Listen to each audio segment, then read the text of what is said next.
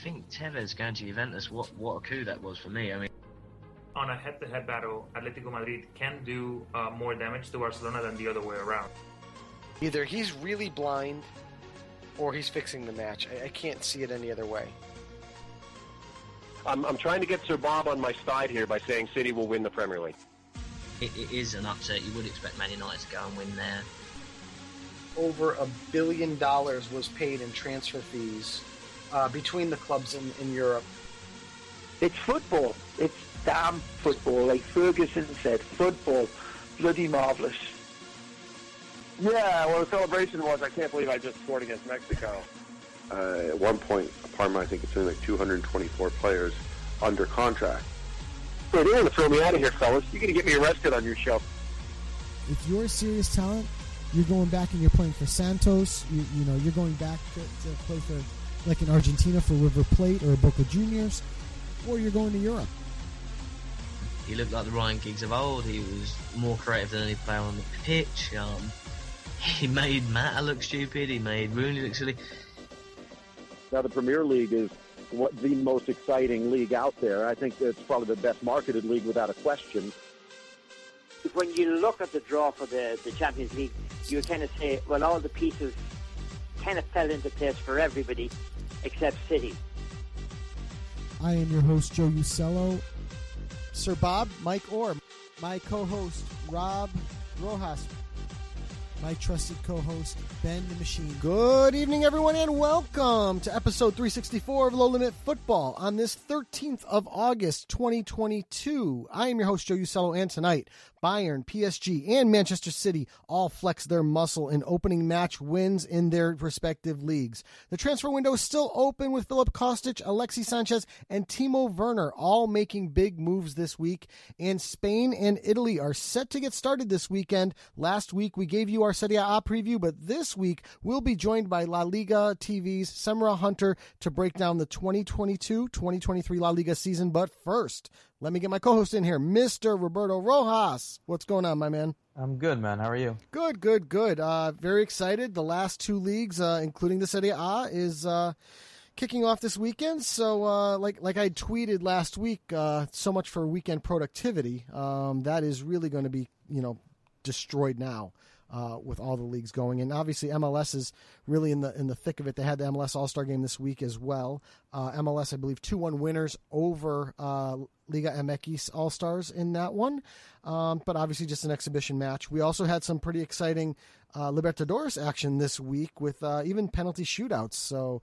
Uh, it's been one heck of a week of football, and the weekends are, are full of it as well. So now we're in the full swing, and we are a hundred days, uh, just under a hundred days to the World Cup. So um, careful now; they might change it again. Yeah, yeah. There's a there's the motion right to uh, to move uh, the Qatar Ecuador match one day earlier. They've already done it. Oh, they did. I haven't seen the results yet.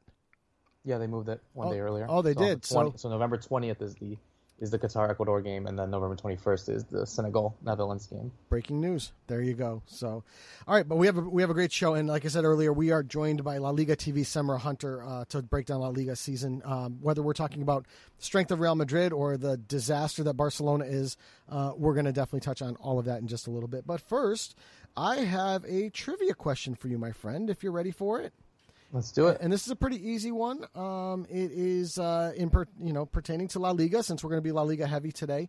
Uh, I want you to give me the top five La Liga winners by amounts. Who's won the La, La Liga the most amount of times? Give me the top five. Well, two of them already off the bat. Yeah, that's, that's pretty. Yeah. Hell, even three. Even the top three is on the bat. So now four and five are going to be a little tougher for you. But again. Uh, top five winners, and we'll give you that answer at the end of the show. So let's get into opening thoughts, a, a, segment that we haven't had here in a couple of weeks, given that we've been so busy with previewing our leagues. Um, but uh, a, an interesting uh, thing came out this week the 2022 Ballon d'Or nominees. Uh, and I will read the nominees to you. I believe this is a short list of uh, either 20 or 25, something like that.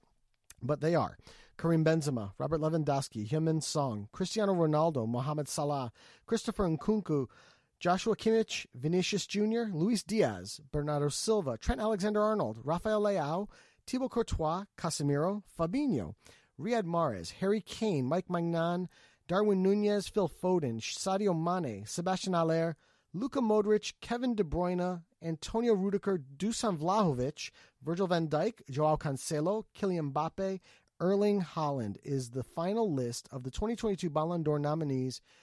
Two names pointed out by Siri, uh, CBS Sports Golazo are um, ominously missing from this list in Lionel Messi and Neymar. Uh, both of them off the list, and, if, and I'm going to scan through very, very, very quickly because I don't recall seeing any PSG players on this list in the finalists for the Ballon d'Or. No, there's one. No, there's one. Uh, who am I missing? Who am I missing? Um, who am I missing?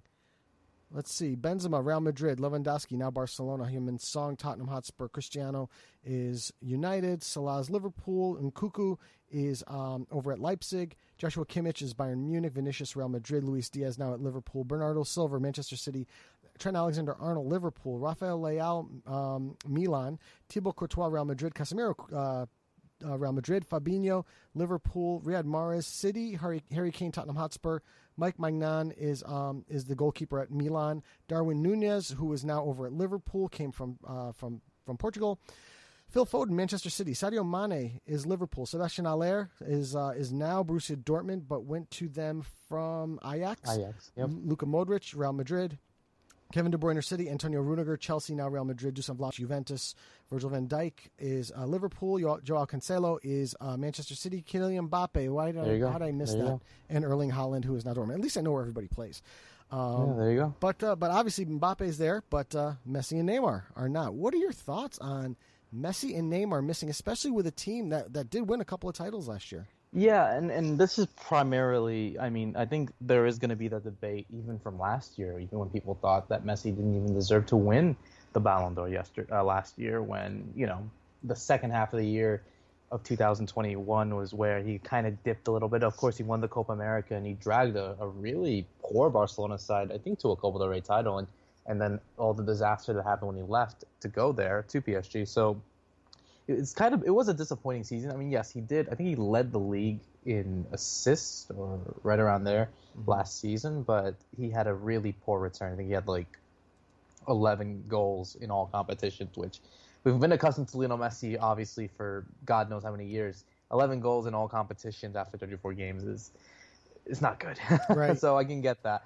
But um, you know, it, people want to count out the bad goals and all that. But if this was truly a goal scoring Ballon d'Or, then you know you have the likes of a Darwin Nunez who did well at Benfica, was the top goal scorer there, helped them reach the quarterfinals of the of the Champions League. Sebastian Haller did well at Ajax. He scored like 34 goals in all Something- competitions, something, along those. Some Yeah, he, and- he had and a the- good return. And the performance in the Champions League too, of course. You know, That's it. Yeah, Dusan Vlahovic, who had a really good season at Fiorentina, then moved to Juventus, and you know did somewhat decent over there as well. So Mm-hmm. it, it- there's a lot of goal scorers, is what I'm really looking at, more so than players who have won collectively. Now Messi and Neymar obviously won trophies at their clubs, but let's be honest, Joe. I mean, would you put Neymar and Messi over any of these players that are on this list? Now, mind you, what's interesting about this Ballon d'Or is that it's the first time that's going to be based on the result of the season and not the year. Because if it was for the year, I think Messi and Neymar would have still been able, still been able to go in there. Hell, I mean, obviously the World Cup would have had huge precedent on that, but I guess if it's going based on season, you kind of get it. Mm-hmm. Because but then then again that that changes a lot of things because then you're just basing it off players who did well for their clubs that won mm-hmm. titles or scored a lot of goals and that's what I'm seeing. Right. I, you know, first off, I mean, do you put them on there? Who do you take off? Let's let's be honest. Let's look at this list and understand that you know there's really only two, three names at the end of this list that that are going to be sitting on that stage. Right? Karim Benzema is probably going to be there. Robert Lewandowski's probably going to be there. Kylian Mbappe probably going to be there. Right? Those are the those are the three names that you would expect when the final vote happens. One of the three. There's, there's a lot of. I think I personally think they're they're different names, but that's just one of them. Yep. I mean, maybe Kevin De Bruyne. Would you put that him possibly on the De list as well? Bruyne, Salah, Right. Mane. So I think Salah and Mane cancel each other out. Okay, I th- and, I, and and to an extent, I would even cancel out Luis Diaz because he only played at Liverpool for half the season.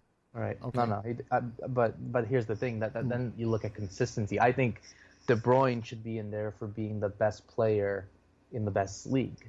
Sure, I, I, there. But then again, all right, if you're, that's your argument too, then what about the likes of Vinicius, who scored in the final of the Champions League, or Modric, how great he did in that campaign as well? Right. uh, You know, Vinicius, although he had a good season, I think if you're going to take Vinicius or Karim Benzema, you take Karim Benzema.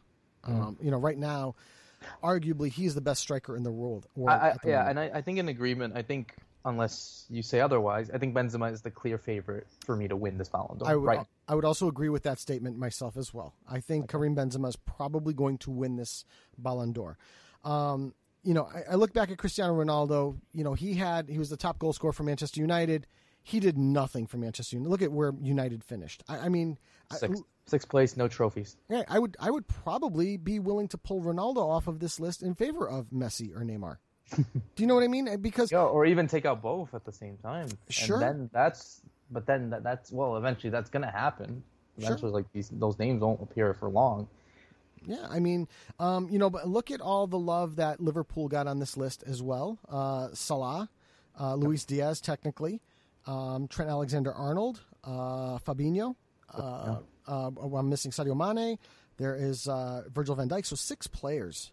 Um, and, and I'm just scanning quick. There might be one more. I'm just looking quickly. No, no, that's it. Yeah, so six six players off of Liverpool. I mean, that for a team that won did not win the league, did not win the Champions League. Right, Mm. they were finalists, but they didn't win the Champions League. Won two domestic cups as well. They won two domestic cups. Um, you know, the FA Cup and the uh, and the Community Shield. Right, if I remember. Uh, correctly. yes, and the um, the uh, oh, the, the the Carabao Cup there. the Carabao League Cup. Yeah, yeah, yeah. Or, or, or as, as Tom Rennie would call the Moose Cup.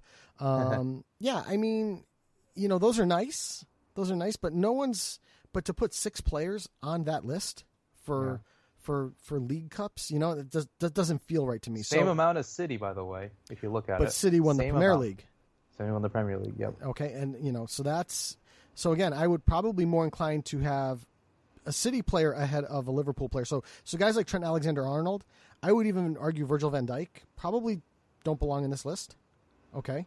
Um, I would actually I'm going to argue one more and, you know, God forgive me, but uh Dusan Vlahovic. Okay. Finished second in Italy to to Ciro Immobile in goal scoring. Yeah. Why is that's it. Not on this list? Well, here's the thing too. And Juve won goals- nothing.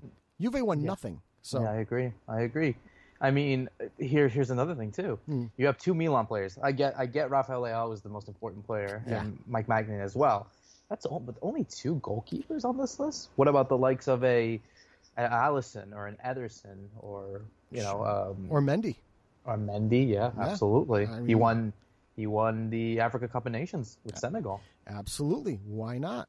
Why, especially because of that. You know, he Two player two players on Tottenham, Harry Kane. And, okay, I get Heung-min Son because he finished as top goal scorer. Harry Kane didn't. right. So, so why is Harry Kane there when another team that didn't win anything? Right. Now, granted, they got into top four. They're going to Champions League. That's nice, but again, what did they win? But again, Then you got, then you got two players who you know for the bulk of the season were playing outside of the top five leagues. And this is obviously Darwin Nunez and Sebastian Haller, both at Benfica and Ajax. Right. So there's another option. So it's so again when we when we talk about this list, you know, th- this list is designed. I, I really feel like this list is designed to be a little controversial. Uh, As it always is every yeah, year. and, and and ultimately the, the the three or four players that are sitting on the stage to accept that award are going to be like we said Benzema, Lewandowski, uh, De Bruyne, and who was the fourth? that we pick Mbappe. You know, Mbappe, Salah, maybe. I, maybe, Maybe. because I don't think Salah. I, I personally don't think Salah. I wouldn't put Salah ahead of after the after what we looked at or what we saw. Benzema, Lewandowski. Um, given that uh, City won what they won, De Bruyne and Mbappe all make sense to me. And then, so you ask yourself, if you go with those four players sitting on the stage, who do you take off of that stage to put Mo Salah on there, knowing that he's probably not going to win? That's it. Yeah. I mean, all right, then. All right, how about this then? Sure. Then, then, then go for your top three then, right there. Uh, so third place, I would put Lewandowski third. I would put De Bruyne second. I would put Benzema first. I would put Benzema first, De Bruyne second. I was leaning towards Salah, but then you gave me a good point about Hmm. his kind of his contribution. He had a good first half. He did. Second half, he kind of dipped a little bit. Um, yeah, I'll I'll say Lewandowski as Yeah. well. So I mean that's so there we are. So does the omission of Neymar and or Messi matter? No, because let's look at Neymar and Messi. Would you put Neymar or Messi on the stage instead of Benzema, Lewandowski, De Bruyne, or even Kylian Mbappe, who we we pretty much have solidified the fact that he was the best player on PSG last year. No, I don't think so, but I still think he's one of they're both one of the best 30 players in the world. Oh, of course, absolutely, Uh, zero argument from me. Absolutely zero argument. He was one of the top five players in the world. Kylian Mbappe, we're talking about, right? No, no, Messi and Neymar. Oh, Messi and Neymar. Yeah, sure. I would. I in, the, in the in the short list. yeah, I, I'm would say he belongs in the short list. Um, who do you want to take off? Do you want to take off Casemiro? Do you want to take off Trent Um, Alexander Arnold? Those are probably the two that I would start to look at. I'll take out too many Liverpool players. I'll take out Fabinho. Sure, uh, that's another one I was going to point out. Yep, Take out Fabinho. Mobile on. Yeah, yeah, I, I, I do that. I would do that, and all right, if, if we're gonna do that, then out of the out of Nunez and Haller, I would take Nunez. I would take Nunez off because Haller had a great uh, Champions League. he did have a good Champions League. Nunez did too, though, but I think Haller was just a bit better. So yeah, I'll take Nunez out. There we go. So and then we put Neymar and Messi on, knowing that they don't get on that final stage. Nope, So- not at all. I, I don't even hell, Joe. I don't even know if they would even make the top ten. I I'm in agreement with you. So if you go top ten, Benzema, Lewandowski. In, in no um, order. In, In, no in order. no order. Benzema, Lewandowski, De Bruyne, Mbappe. We've already we've already That's four. given That's that four. four. I'll put Uh, Salah in there. Put Salah. Okay, Sa- Salah five. Yeah, I would actually I would want to put Cancelo in there at six. His his year last year was ridiculous. Even Rodri as well is not even on that list too. True. And he had a really good. True. He was really good in that midfield. I would I would put Rafael Leao okay. Ooh. for his contribution what for what he did for Milan. Absolutely, one hundred percent. Okay. Um, Nkunku had an incredible year at Leipzig. I would put you him gotta on put, you gotta put the you gotta put the Real Madrid players though. So I Yeah. think I would put Vinicius.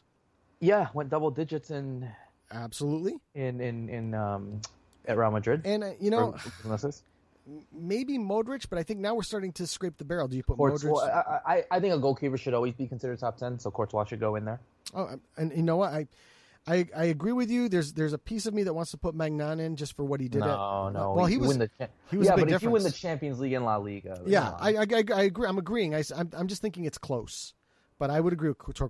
Uh, I, I personally don't think, but I get what you're saying. yeah. So yeah, I, I would agree with that top ten. And and Haaland, I think you got to put. it- Uh, actually, again, well, right? To be fair, yeah, even Haaland, he he didn't even he was really he was injured for a lot of that season. he was. if you remember. He yeah, was. and- but, he had a really insane goal return. He had like 29 goals in, in 30 games. Yeah. So But uh, but again, what did Dortmund win? nothing. Right. So for the same reasons we're putting Leao in there, right? We, we Yep. we've got to keep Holland off.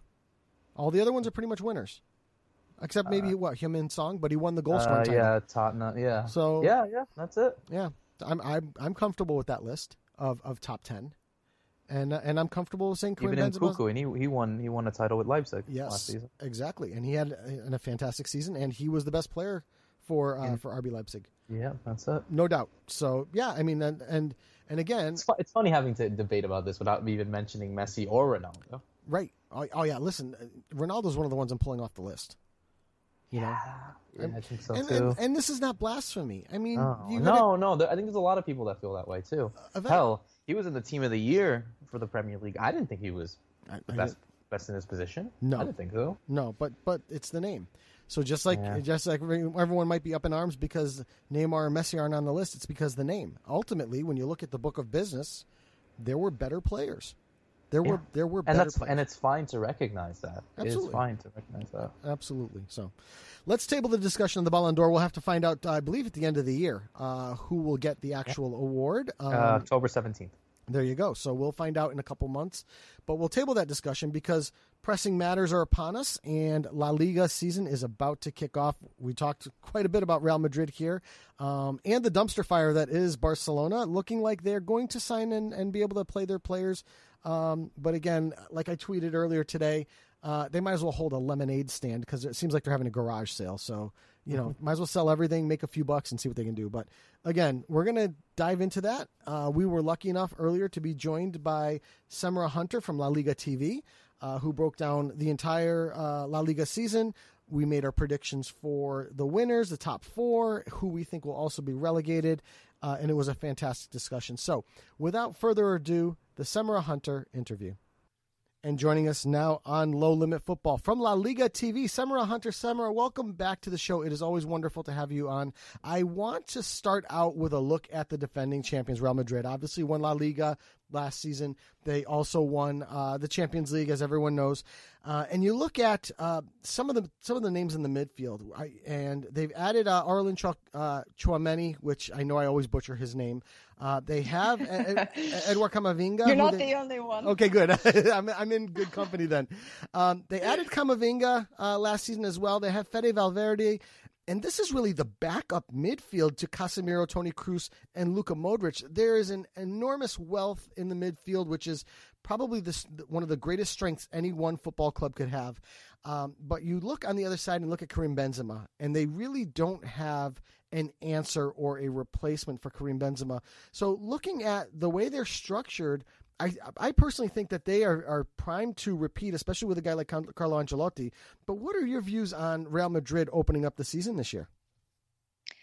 I think overall they look very solid and look very strong, and I think they've picked up right where they've left off. Carlo Ancelotti is someone who is very loyal to his players. He likes to reward them for the hard work, for the effort that they put in day in, day out. And so he stuck with the same starting 11 that won the Champions League. That was the reward. They got to play last night in the in the European Super Cup, and they won.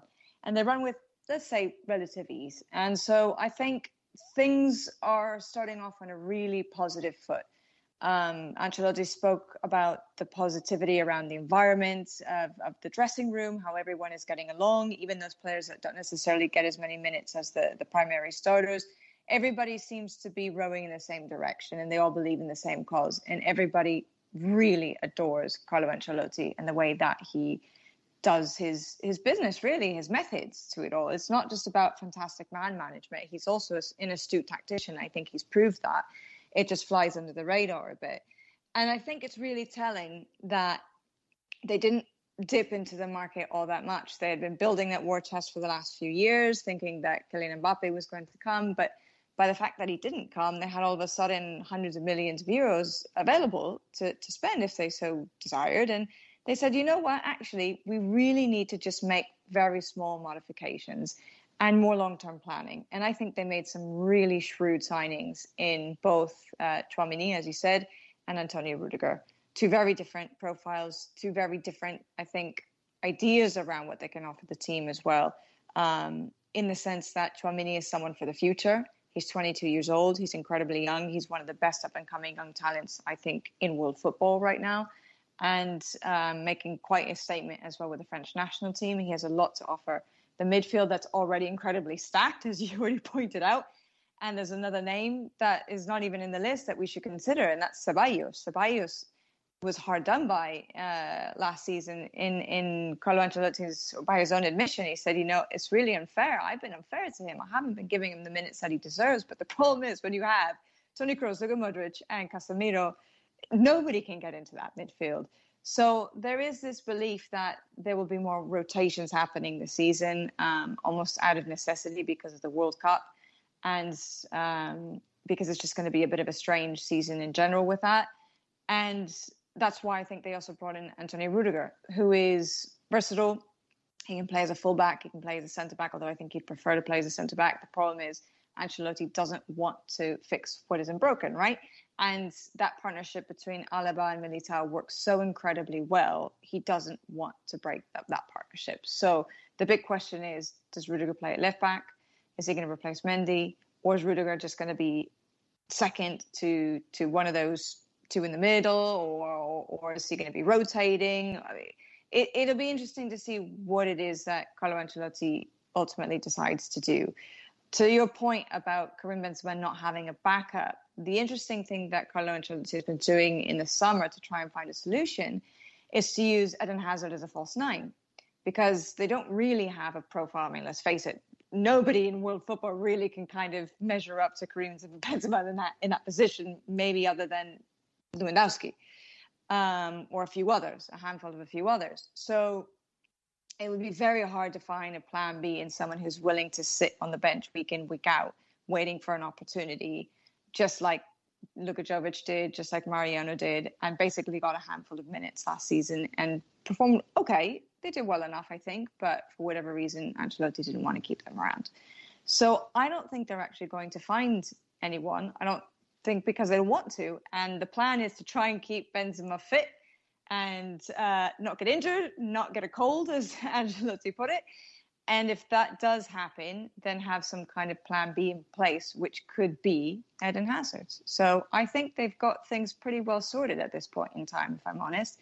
And I think they'll be the ones to beat for the title.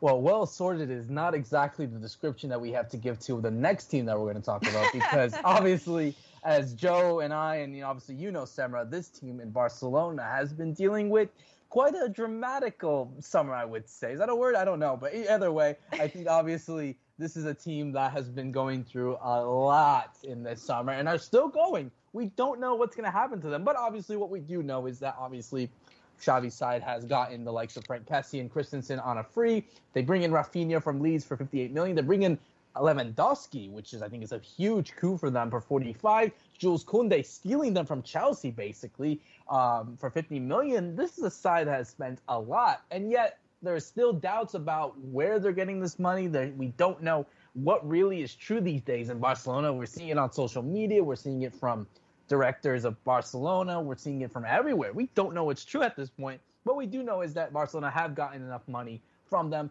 We also don't know what really is the uncertainty with the likes of Frenkie de Jong and what his future will be at Barcelona. So, you know, Semra, I mean, obviously we can go on for an hour, but we only have limited time in this case to talk about Barcelona. But just what your overall thoughts is on, on Barcelona, and even with all the mess that's going on for them, and, and even with all the, the transfers that has gotten um, given to them in the in the summer transfer window, do you think that they still have what it takes to really contend for Real Madrid for this La Liga title?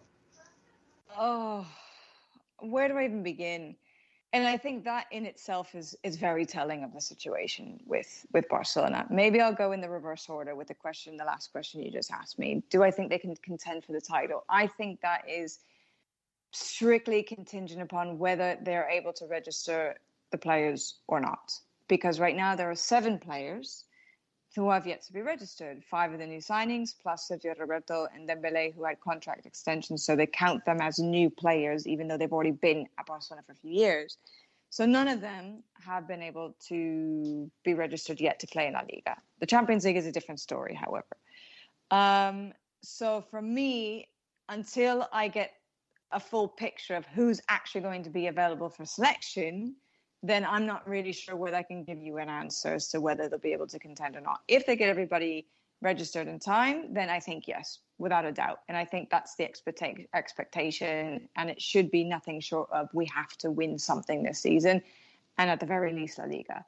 If they don't get those players registered, then it will be interesting to see if any of them do, how many, who it's going to be. Um, and then based on that, we'll see we'll see what happens.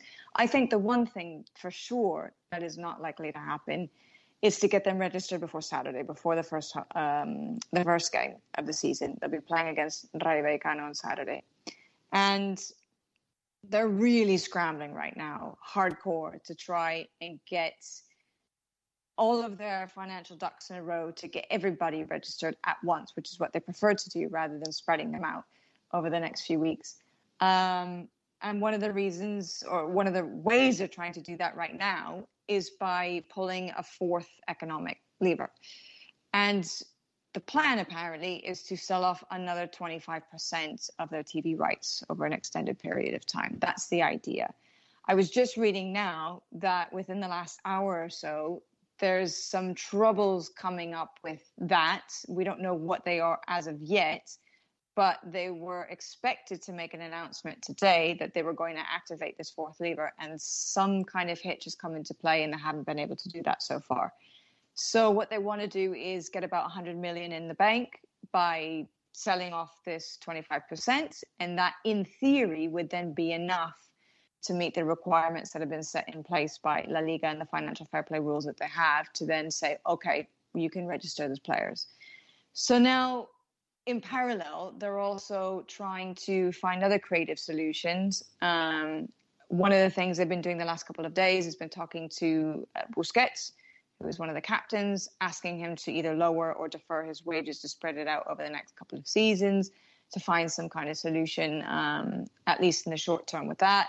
He already did that last season as well, I think. So this would be the second time he does it. I think another player as well, maybe Piqué is another one who will do so if he hasn't yet done so. Um, they've just loaned out Nico, who is an academy product, who's also meant to be kind of like the next Busquets one day.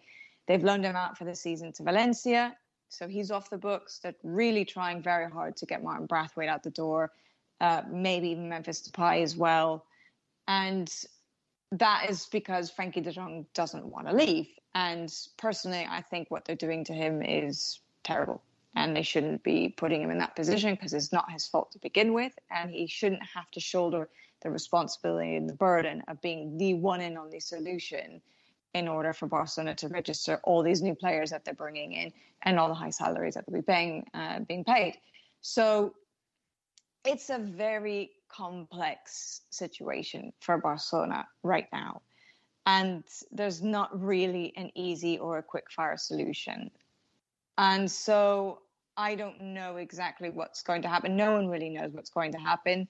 Some of those players actually have in their contracts reportedly release clauses that say, you know, if my client doesn't get registered by X date, for example, this Saturday, then they have the option to walk away for free. And they can change clubs before the market is over.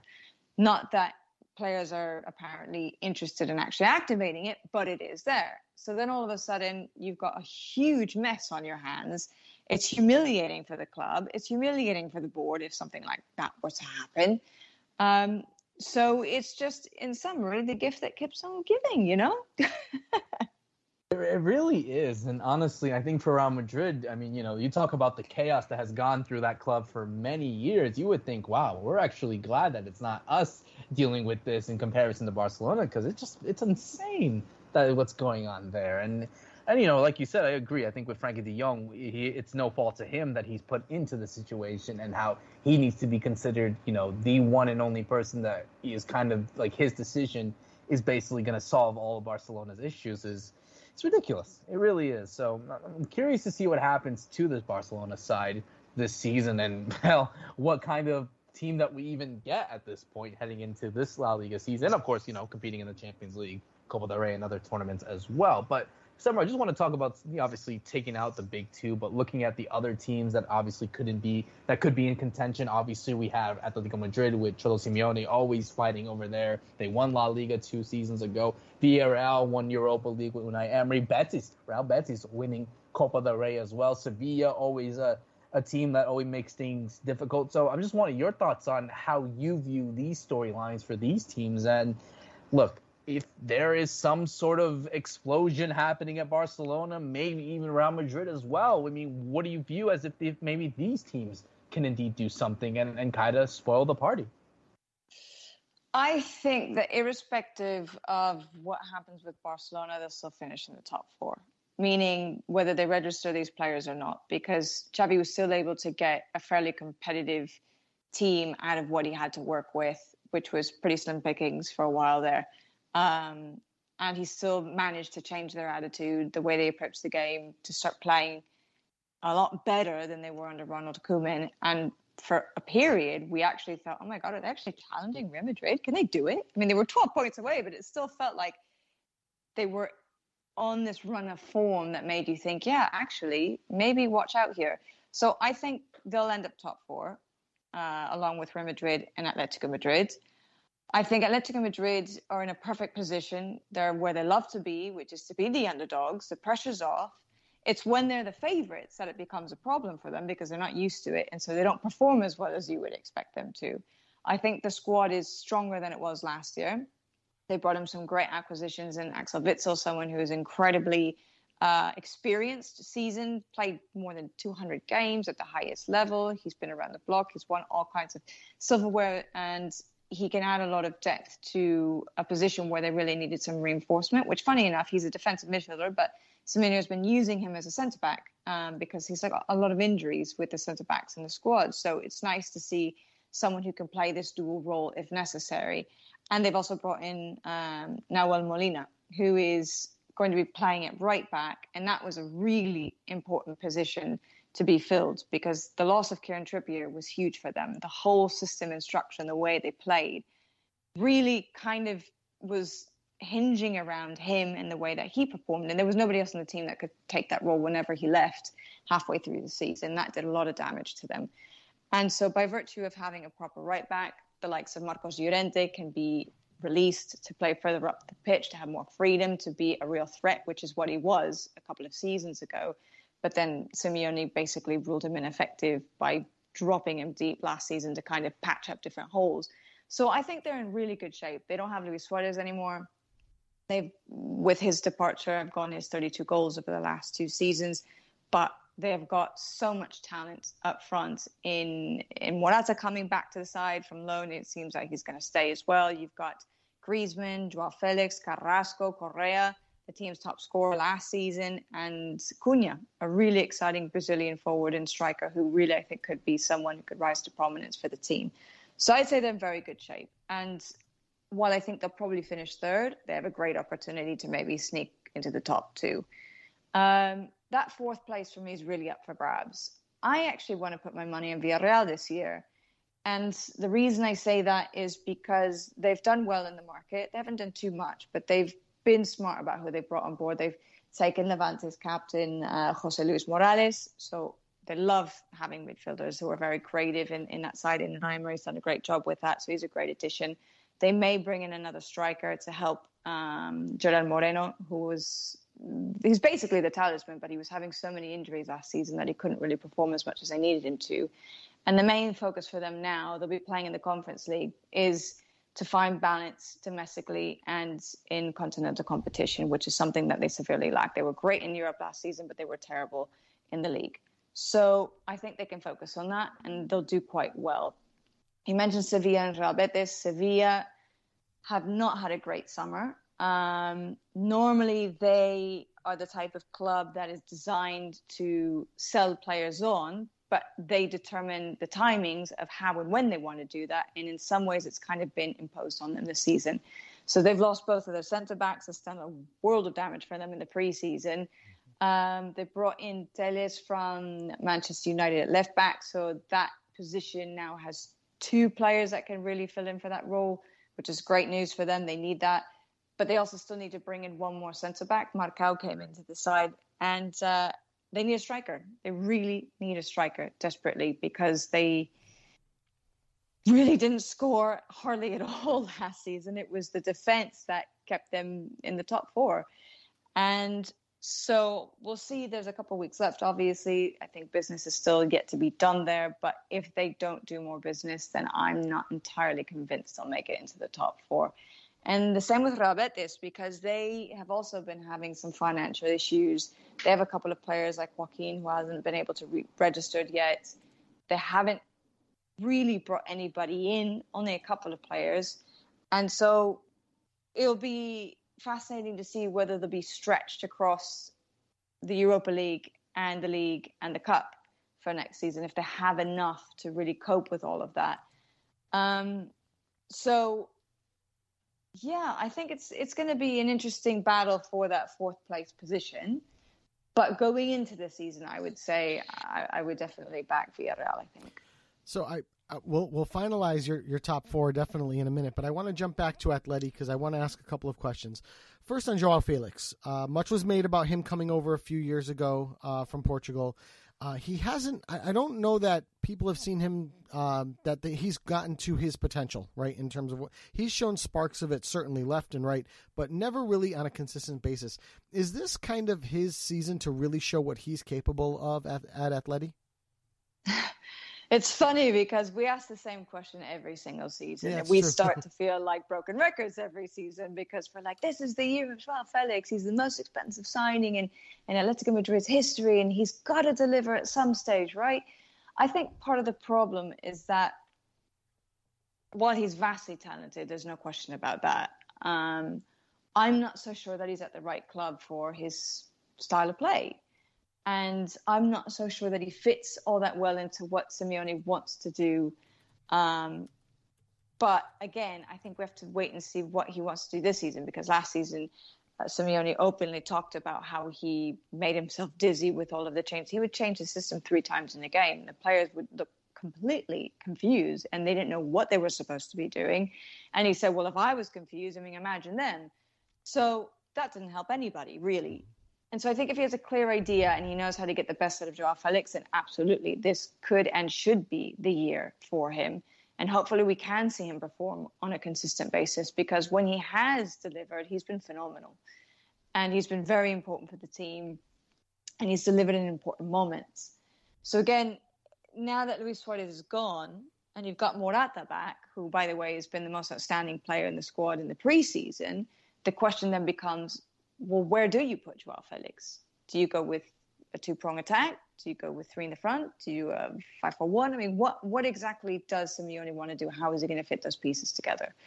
So, I hope for his sake and for Atletico Madrid's sake, he does have a great season ahead of him because it's high time that it happens. But unfortunately, so far, all he's shown to us is, is inconsistency. It's very true. It's very true let's uh, let's go into the predictions, right? And I and I think I've gotten your, you know, just from listening to you talk uh, to us tonight, and thanks again for joining us, that you've got a top four of Real Madrid, Barcelona second, Atleti third, and Villarreal fourth. Am I correct? Uh, I would say the. So, I you can come back to me in a month after, after the market closes. I'll tell you about which position Real Madrid and Barcelona are in but yeah, I would say the other two would be Atletico Madrid and Villarreal. Yeah. Something would have to go terribly wrong for one of those big three not to be there. And yeah, I want it to be Villarreal's year. They came mm. so close to making it to the final of the Champions League, and Unai Emery's done such a great job I, I, would love to see them get back in the Champions League again. You know, it's funny when you say come back to you in a month. I, I think we could come back to you in an hour. The way Barcelona has been running lately, we you never yeah, know no that kidding. that news changes by the minute. Um, for me personally, I have Real Madrid. I have Atleti second. Uh, I think that Simeone, like you said, when he is the underdog, when he's under the radar, is when he kind of shines. Um, and I really think he's going to find a way to sneak into that second spot. Whether it is with a 100% performing Joao Felix will will remain to be seen. Um, Barca, I think the problem with Barca, and I've got them finishing third, but Barca's problem is going to be the distraction of everything else going around Barca. I, I think will really hinder them, and I and I expect a slow start out of Barcelona because of it. Uh, now, the Barcelona we see in March or April of this year may be a very, very different Barcelona from the Barcelona we see in August and September. But I, I do think that they're going to get off on the wrong foot just because of all the uncertainty that surrounds them by the minute uh, now. And I went for fourth. I, I, debated between Villarreal. I debated between Sevilla. I, I, think that they were an option there as well. I ended up going with Real Betis. Uh, just something about that team that is just there's, there's so much grit and determination in them that I feel like that they're going to be the fourth place team. It's going to be a, a one heck of a battle by the way, for me for fourth place. I think we're going to see three or four teams battle for that spot. Um, Roberto, how about you? We don't have you on record. What are, what's your top four look like for uh, for this year for La Liga? Yeah, I mean, you look at some of the managers really there, you know, managing the side. It's a who's who. You got Ancelotti, you got Xavi, Simeone, um, obviously Unai Emery, like you had mentioned in Betis with Pellegrini. Lopetegui at Sevilla. I mean, there's a lot of good managers as well, and, and really experienced ones that can really make this kind of a, a showcase for them. But I think I have to agree with you know both of you guys. I think Real Madrid win as champions. I think you know even irrespective of the mess that's going on with Barcelona, if it all goes well, I still think they don't have enough to to really go and, and contend Real Madrid. They'll be tight. But I just don't think, and I agree with you, Joe, that I think the mess that's been going on is just going to serve as a as a bigger distraction for them to, to really go off on a slow start. So I got them at going second. I think Atleti will finish third. And honestly, I'm going to go with Semra on this one. I think Villarreal is just mm. like, I, I, was so impressed by this side last season in the Champions League. I, I think Unai Emery is a really underrated manager. And I think, you know, given his titles and given his CV, you know, people want to talk about what he didn't do at, at Arsenal and English football and even at PSG. But irrespective of that, I think he's still – a quality manager. I mean, come on, how many Europa leagues that he's won? He's he's quality on its own. So I think Villarreal finish fourth in this one and, and go back to the Champions League. So um, uh, before I go into the uh, the relegation uh, predictions, um, I, would like to ask Semra on August 29th. We have the matchup. We have a great matchup. We have uh, uh Valencia versus uh, Atletico Madrid. Should this match be decided by a knife fight between the two managers at midfield instead of actually playing the 90 minutes? Because I think that would actually be much more entertaining. Oh, Lord. but, you know, I wouldn't, I, you know what? It could happen, too. I, I wouldn't know. put it past them. I I think there should be an over under on red cards in that one on the bench. Yeah. you know, but it's Yeah, I have to say, I- watch Valencia, watch Gattuso in general, because Mm. I think there's going to be fireworks, and I'm not totally convinced he's even going to make it to Christmas. that that I would agree with that as well. So, um, let's look at the relegation battle. We which uh, last season, and I'm just going to call up my notes here from last season, was an incredible relegation battle for the last couple spots. Granada ended up being relegated, but only by one point to Cadiz, Mallorca, and Getafe. And this year coming up is Girona, uh, Valladolid, and Almeria. Uh, looking at the at the teams and what they've kind of done over this past transfer window, for me, my prediction in no particular order is I think Valladolid and Almeria are going to back down, and I think they're going to take Cadiz with them. I think Girona is going to actually survive, and and I don't have too much to base on that, other than the fact that Tati Castellano coming over from MLS to Cadiz uh, to Girona, uh, I think will add a nice little uh, scoring spark to them, and and so I think that'll that, that'll be something that uh, is worth watching. But those are going to be my three uh, relegated sides. What are what are your thoughts on relegation?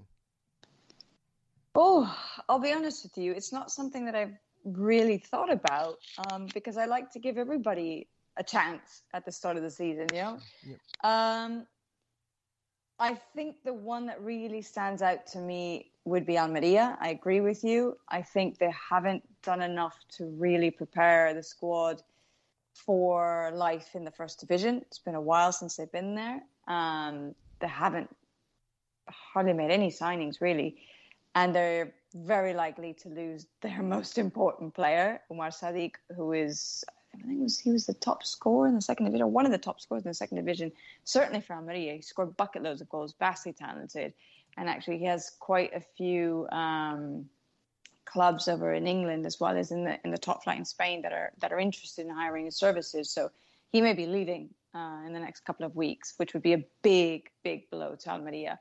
So for me, I would say they're going down. Um, I would maybe even say Mallorca. Mallorca, I think, needs to be a little bit careful. Um, the best news is that they've been able to keep um, Muriqi, which is their their striker that they brought in halfway through the season, and Pepe Reina. Uh, no, just Pepe Reina. He left there, I think. Sorry, I might be getting myself a little bit confused. But oh no, they brought in another goalkeeper. I'm sorry. And so they they've strengthened in those two positions, those two key areas where they they really needed to to have a little bit of help. So Muriqi staying is great news, but I don't think it's going to be enough to keep him up. So then the third, the third, I think I might agree with you about Cadiz. Hmm. I think I might agree with you. I think Girona have a solid project. They have a great manager, and they've made some really good signings as well. You've already pointed out uh, one of them. I think they'll be okay, and I also think that Valladolid are another team that is historically in the first division. They have another solid project behind them as well. They're really preparing themselves to not only just come up and to stay up, and so they'll make the investment that necessary, and they have the money to a degree to do so. So, yeah, I'll go with Cadiz. Roberto, what are your thoughts on the relegation battle? Oh man, again, it, it's always tight. It's always like when you look at these races in La Liga, I think always the relegation races are so so tight because we could really go into a team that's in utter chaos like a like a Valencia, and then they end up staying up, and then a team like I don't know Espanyol go down. So I don't know honestly, but if I have to choose my three, I think I'm gonna have to side with Semra on this one. I think uh, Almeria does go down. In no particular order, obviously. Almeria. I'm gonna say uh, I hope that Tati Castellanos can help this Girona side. I I really do like that that team. I think they stay up, so I'm gonna go for Almeria, Mallorca, and Elche. Elche. Elche. Okay. Oh, Okay. That interesting. was, that was an interesting call. Yeah, I thought that too because they they didn't have a, a terrible season last season, but they I think they were at mid table, thirteenth. So, 13th, yeah. Yeah, but, Yeah. but still, you know, close enough. You know, even you look at Vallecano or even like you said, Roberto Espanyol. Um, you know, there's it's anywhere in that range where you've really got to watch out. Uh, and if you haven't done enough to improve your squad going into the season, I think it's it's it's concerning. So um, we'll have to see uh, if we're right uh, uh, sometime in May. So, uh, Semra, I want to thank you again for joining us and helping us preview La Liga for the season. All the best, uh, you at La Liga TV, and we look forward to having you back again soon. You're very welcome. Thanks so much for having me. Enjoy the new season coming up, and I'm sure we'll speak again soon. And special thanks again to Semra Hunter for joining us on this show. Roberto, we've got some matches of the week to give you. Now, granted, our show is going to be released a little early, so the matches for this weekend, the uh, the, the, the 13th and the 14th, we gave you on last week's show. So these matches will begin starting August 17th and on Wednesday, August 17th.